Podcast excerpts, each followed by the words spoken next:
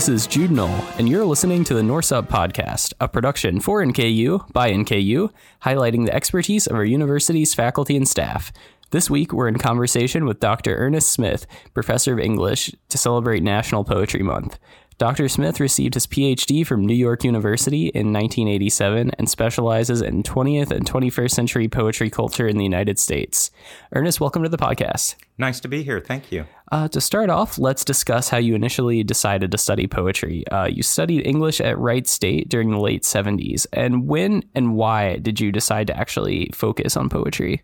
Well, it goes back much earlier than my educational career. Um, I'm a boomer. So you may have heard of this phenomenon known as the singer-songwriter. Yeah. Uh, in the 60s. we actually have a course offered by a colleague on Bob Dylan. And awesome. um, some at some point in the late 60s, I heard a song on the radio by the Byrds, Mr. Tambourine Yeah. Man. I was quite taken by the words. I didn't know who Bob Dylan was at that point, but I was so taken by the language. And back in those days, you could listen to AM top 40 radio and hear all sorts of really good, interesting music. I started transcribing song lyrics into a little notebook that I carried around with me. And that was sort of my inspiration. If I was bored at school, I'd open the notebook and read some song lyrics. Um, if I was down in the dumps, I might open the notebook and read some song lyrics. And this was maybe before the days of buying records with the lyrics inscribed inside. But even after that, I would copy out the lyrics and they would resonate for me in my mm-hmm. head. So when I got to college, I gravitated toward English and poetry. But you mentioned New York University. I went there in 1980, and my first semester there, I sort of by accident fell into a course that was taught by two poets one from Russia, one from Trinidad Tobago. Uh, within the next 10 years, each of those poets would go on to win the Nobel Prize for Literature. Wow.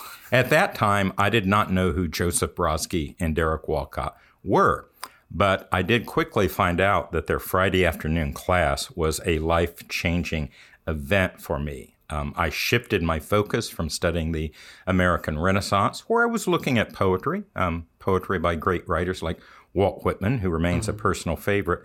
But I cast my allegiance with poetry mainly because of those inspirational teachers. Right. And never looked back. And uh, what was the experience? I talked a little bit about your undergrad, but like moving on to getting your PhD, like what inspired you to take it that one step further? It was again that class primarily, but I began studying with some other professors. And I have to say, when you're in a place like New York City and you can choose which nationally known poet you want to do a workshop with, um, so in addition to academic pursuits, I started taking poetry writing workshops in and around the city with some really talented, well known writers and got a lot of encouragement from them and um, went on to write a dissertation on an American poet, specialize in American poetry, and publish my first book on an American poet. So it was really that transformational period of being in graduate school, meeting some inspiring professors and some inspiring writers outside of the academy that drove me deeper into the world of poetry. And from there, how did you end up arriving at NKU? And what about the school interested you? I've taught at several different places. This is, I think I've lost track, but I think this is year 37. So I went from New York City to Boston. Then I went to Orlando for 19 years. And then I came here because of a professional opportunity. Um, I, I do believe in relocating when opportunities present themselves Right. to you. And um, I've enjoyed my 13 years here greatly. Yeah, and uh, as I mentioned earlier, it is the start of National Poetry Month. And if you were to recommend an entry point into appreciating poetry to someone who has maybe little experience reading or writing it, what would it be? Go online and start reading what is being written right now. What are poets saying right now? Um, it doesn't matter whether it's a famous writer or an unknown writer. Find something that speaks to you. Um, I'm very big on the democratic power of poetry. I don't think it matters at all whether poetry is quote unquote good. Who are the arbiters of what constitutes good poetry? If you want to find a way to express yourself, Find your own voice by responding to other voices that you will discover. I don't think you have to go to what we call the literary canon or read quote unquote great poetry to be inspired. Um, I used to coach youth sports. Um, every year across the country, thousands and thousands of kids play soccer. Thousands and thousands of kids participate in dance competitions. They find outlets for their creativity. Mm-hmm. We were looking at Sylvia Plath in class this morning, and I quoted something that she said to the class The greatest impediment to creativity is self doubt. Believe in yourself. Go find a poet who speaks to you. If you want me to recommend some, sure, but I'd rather you find a voice on your own that speaks to you. Maybe it's not a poet. Maybe, like for me as a young person, it's a singer songwriter. Right. Maybe it's someone who uses language in an interesting way. So fall in love with language. You probably are already in love with language. Mm-hmm. Someone said of arguably our greatest 20th century poet, Wallace Stevens, who uses a lot of nonsense words in his poetry, he never lost his boyhood love of funny sounding words. Mm-hmm. And those make their way into his poetry on a regular basis. Now, for other people, and I would include myself in terms of my own scholarly interest, it might be that you look for poetry for what I'm going to call the news. Um, famous poet William Carlos Williams in 1923 he ended one of his poems by talking about America and our current state of affairs. He said, No one to witness and adjust, no one to drive the car.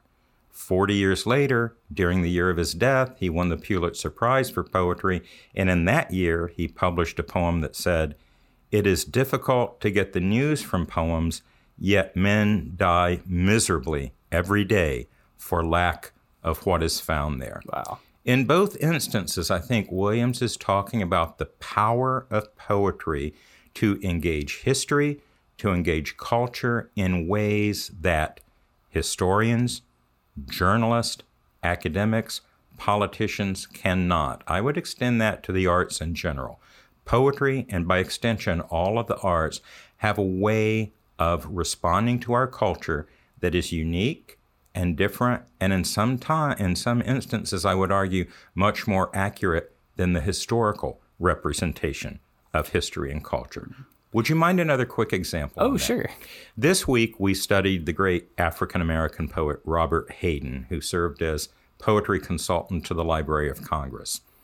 Hayden wrote a poem called Night Death, Mississippi, which is spoken in the voice of an elder Southern white Klansman a KKKer.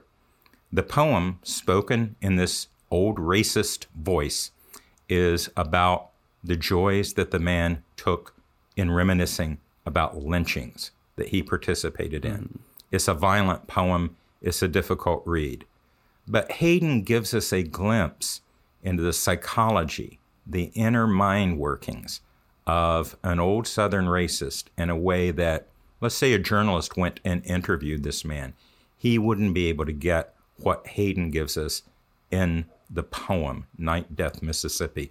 So, again, poetry's ability to put us in a situation, to allow us to inhabit, in this case, a very ugly consciousness, but to help us perhaps understand some episodes in our history and culture that we might otherwise ignore. And you've talked a little bit about getting that initial spark of interest in poetry or artwork. And you've also talked about your classes that you teach here at NKU. What can you gain from a formal education in poetry beyond that initial interest? What what does a college education in English or poetry give you that you might not get elsewhere? It gives you something to live with mm-hmm. for the rest of your life it gives you what we might call touchstones in moments of difficulty, moments of joy, moments of crisis. I'll give you an, another quick story about a 90 year old woman. She was a family friend, never went to college, but I met her in the mountains of West Virginia. The first time I met her, she wanted to recite a poem for me. She found out that I teach poetry. And she said, I want to recite John Milton's famous sonnet, When I Consider How My Light is Spent. 90 years old, blind, recited the poem from memory. Wow. She proceeded to tell me that she had been made to memorize the poem as a grade school student, but the poem resonated with her. It stayed with her through the years. At different points in her life, it meant different things mm-hmm. to her. And she had recently gone blind, and the poem came back to her in new ways now that said something different. It had spoken her at various points of her life, but because she had lived with that work, it resonated for her across the years at different junctures. I'm always talking to my students about living with literature. Allow it to haunt you, mm-hmm. especially poetry. Allow those memorable lines to stick in your brain and maybe come to you at inopportune or opportune times and speak to you. So, I think, in short, what you can gain from studying literature at the college level, even if you don't take a degree, is something that will speak to you, something you can call upon. How many people want poetry recited at their funerals? Quite a few. Yeah. Um, how many people want to recite poetry in the living room with family? More than you would imagine. Mm-hmm. Um, our young people are writing poetry all the time. What we have to do is give them the confidence to share it with one another, with us, just as a way of expressing yourself. Right. There's no point in critiquing whether it's good or bad. As I said before, who's the arbiter anyway? Um, so find a voice, utilize it, have faith in it, and live with it, and allow poetry to resonate for you through your lifetime. It'll work wonders. And you've talked about your uh, teaching experience here a little bit. What courses or poets do you most enjoy teaching? I'm a list maker. I once made a list of 40 poets and handed around like a business card. Here are what I call my top shelf poets, like the bourbons you have to climb the ladder to get, the very best ones. Um, the list is probably too long to go through here, and it's always fluctuating a little bit, and I'm always trying to add new people to that list. But I will say I began by studying modernist American poetry, which is the first half of the 20th century. But around 1990, early in my career, I began paying more attention to the poets who wrote in the middle of the 20th century in what I call the post war or the contemporary period, especially the poets of the 50s and 60s. And I was very attracted to the way they engage history and culture, the way they write about what's going on politically in the post nuclear age. There's a greater directness in their work than in the poetry of most of the first half of the 20th century American poets. They write about issues like what Hayden wrote about in Night Death, Mississippi. They write about, in the case of Sylvia Plath, who we were doing in class this morning, they write about the Holocaust, which they see as the great metaphor for human suffering in the 20th century. Or they write about family conflict. Uh, most of these poets under, underwent some sort of therapy in the 50s, and they found that they could take what they discovered about themselves with their therapist and put that on the page and create magnificent art. So I enjoy um, the poets of the 50s and 60s, all the poets across the 20th century into the 21st century. I'm an Americanist. I tend to focus on American poetry, but there are great world poets as well. And I'm always talking with colleagues about who are those top shelf poets. And a couple of weeks ago, someone said, Surely Rilke's on that list. Oh, yes, Rilke's on that list. Absolutely. And uh, outside of your own classes, what else does NKU have to offer in the way of poetry studies? One thing I really celebrate about NKU is the diversity of our student mm-hmm. demographic. We have a reading series, a Loch Norse reading series, about three different events per semester. We usually have a guest reader, but then we have an open mic and it's a very well attended event where our students, not just English majors, but from across the university, feel free to share their own work with one another.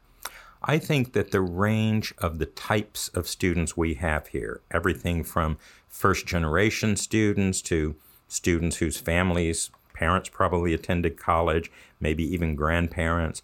We have a very strong LGBTQ plus community and those writers are very brave in what they get up and share at these open mics. So, in the classroom and outside of the classroom, I think the one element of NKU that I celebrate the most is simply the diversity and range of our students. They bring incredible backgrounds, and incredible range of feeling into the classroom. We deal with personal trauma. Um, we laugh in the classroom. Uh, I had tears in my eyes the other day in the classroom based upon reading a passage aloud. Um, that I could see the class, some members of the class were tearing up. It's that sense of community that poetry allows us to share openly feelings, responses, emotions, joy, trauma that makes higher education really special, and especially at a place like this. And before we wrap up, is there anything else you'd like to share or talk about? One more story. Sure. I used to volunteer in the grade schools and go in and run a poetry workshop for some multi grade, lower level Montessori grades, grades three through six. So we went in, ran a poetry workshop one year. We read some poems. We spoke them aloud as a group. We worked on writing our own poems. We looked at a short poem by Robert Frost about a dog. We wrote poems about our pets. I went back to the same classroom a year later, a lot of the same students, and they said, Can we again recite that poem that begins, Life, friends, is boring. We must never say so? it's a sonnet by John Berryman, uh, not a sonnet, but a dream song, close to a sonnet, 16 line poem. He published it in the 1960s.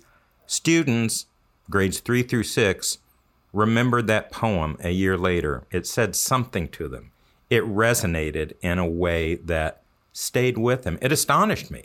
They knew the poem a year later. We started reciting it, and they picked right up and knew many of the lines. Uh, I'll never forget that because it was a powerful testimony to the power of poetry, even in the lives of people that young. Unforgettable. Thank you. And this has been Dr. Ernest Smith, Professor of English. And as always, you're listening to the Norse Up podcast. You can check us out Fridays on Spotify, Apple Music, or nku.edu, wherever you get your podcasts. If we're not on there, let us know and we'll get on there. As always, remember to Norse up.